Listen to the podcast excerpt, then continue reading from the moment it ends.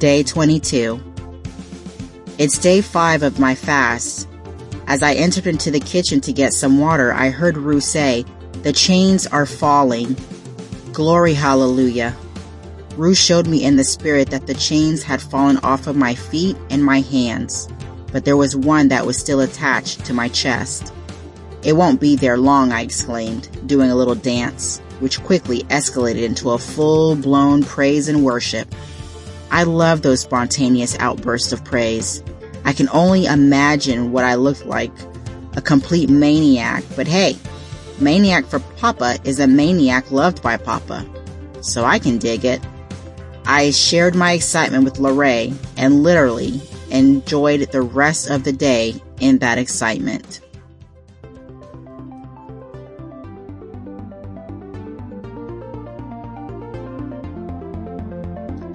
Day 23. Today was eerily mundane. The only thing I did was lazy around and thought about Papa's goodness. It was nice and quiet, despite my son's vocal cords. At around 7, I jumped onto the Intercessors meeting, a prayer group that I joined at my church. I'm so glad that the sweet woman who runs it started one because if not, I certainly would have. This group helps me exercise and build up my prayer life. There is another group though that I've been thinking of wanting to start, and that's like a crafting group. It sounds kind of silly, so I don't know if I'd actually do it. Crafting and planning, planning and talking about Papa. Something similar as to what my girls and I do on Sundays, but with other adults. Eh, it's silly. Maybe, maybe not in the future. I don't know. It's just whatever for now. It's just a thought.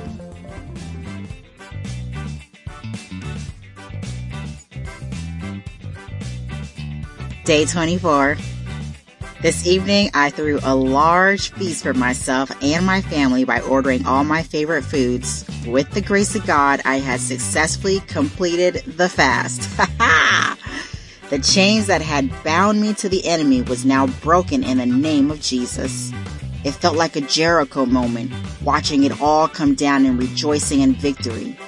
I didn't care how my children saw me, but I had my own mini party celebration as I exclaimed, I'm free! I'm free! As MLK had put it, free at last, free at last. Thank God Almighty, I'm free at last.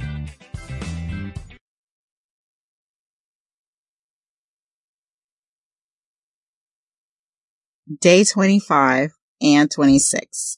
I did not write anything for those days. In fact, for the rest of this journey, there are quite a few blank days. This is for a couple reasons. The first reason is sometimes I just want to enjoy the day and not have to document everything. And so I'm at peace with that. And sometimes there's really nothing to document, like nothing new or nothing profound, I guess. And it's just another like mundane, I'm just enjoying life sort of day. And then the other reason too is honestly, I have been binge watching these prophetic voices and non-prophetic voices. And so that really took up a lot of my attention and therefore did not journal some of these, but I did try to journal as much as I could. I'm just giving you a heads up in case you don't hear a day. It's not that I forgot to record it. It's just I didn't write anything for those days. And that's why I didn't mention those days. But thank you for taking the time to listen.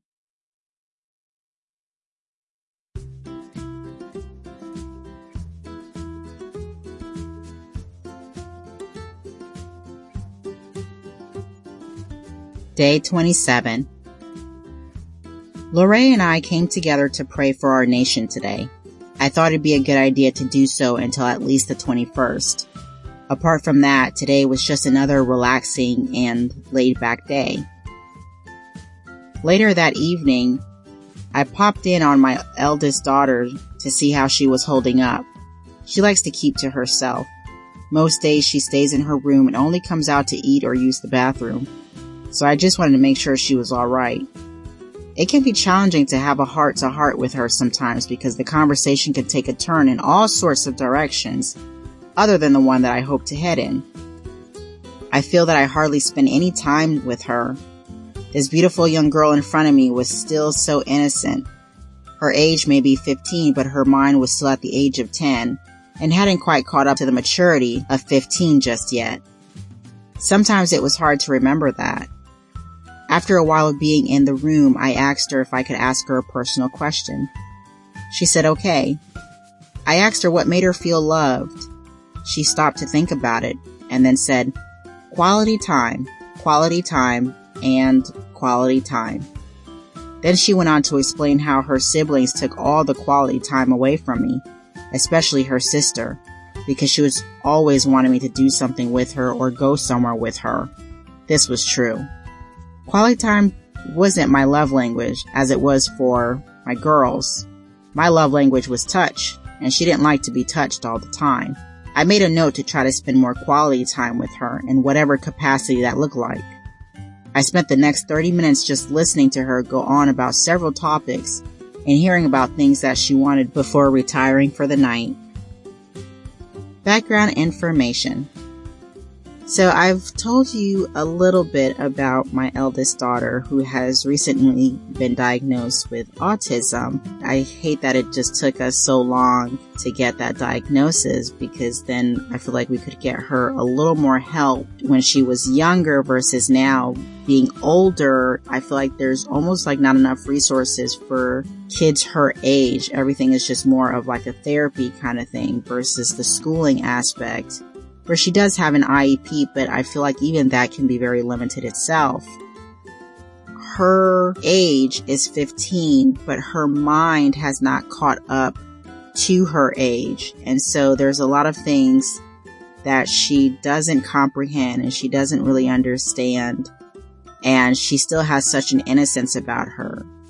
I still remember her coming home to me and she would ask me these questions that middle schoolers are talking about, or they make these jokes that are inappropriate. And so she laughs to fit in and go along with it, but then she'll come home and say, well, what's this? Or my friend made this joke, but I don't get it. And then I would try to figure out, okay, how do I tell her this? Or how can I help her understand this? Or is this a good time to explain it to her? Or should I wait till she's a little bit more mature? And so I do try to go with the leading of the spirit because it can be challenging if I was trying to take it on my own. I think it still can be challenging when I see her going through something or I think to myself, you know, you're 15, you should know this by now, but then forgetting that yes, she might be 15, but mentally she's not 15. And so 15 mentally has not caught up with her 15 physically. Like I said, she keeps to herself a lot. If I don't check in on her or try to get some kind of a verbal conversation out of her that has to pertain to like school or anything like that, she won't even mention it. I mean, she could literally be failing all her classes, but she thinks she's doing a great job, which is a great way to look at life. But the reality is she's not doing a good job and she does need help, but she won't ask for it. So it can be challenging in that aspect, but I just love where she is. And so I definitely so thankful that God has just extended so much grace for me with her to meet her where she is.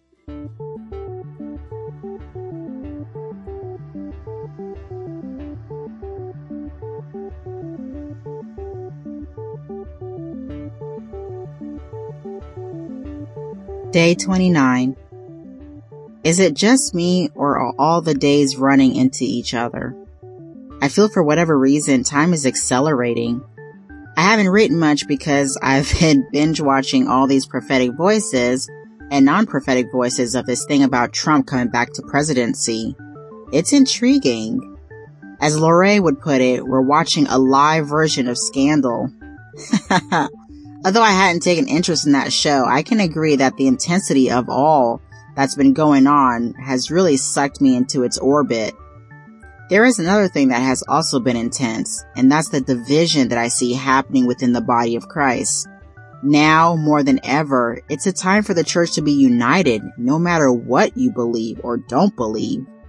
We all should come together to be praying for God's will to be done on earth as it is in heaven. I understand some of us may not have liked Trump, but I believe God used him in our favor. The new administration that I see coming on, they're going to go against everything we believe in as Christians.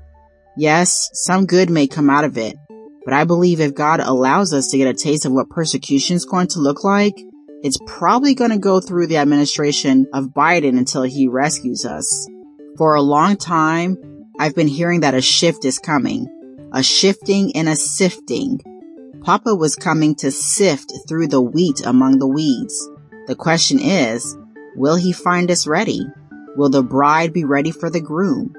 We're asking him to come to our rescue, but are we actually prepared for the rescue?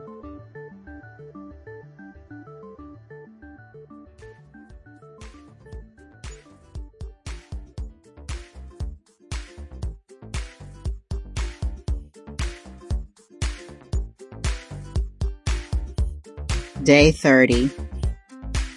Perhaps we're watching too much movies, but my friend Didi and I was watching the inauguration and kept thinking that any time now the military was going to move on in and arrest people. Although none of it happened, that's okay. If I've learned anything about Papa, it's timing is everything, and that would be too good of a timing. Instead, Papa does things in a way that shocks us. He makes the impossible unbelievable that it could only be him. When the, all the odds are against us, it is then that Papa rises up and takes action. It really is a thrilling experience. I very much want to see how all this plays out. However, it does. I'm still cheering my Papa on and waiting to hear what part he wants me to play in all of this. Let's go, Papa. Let's go.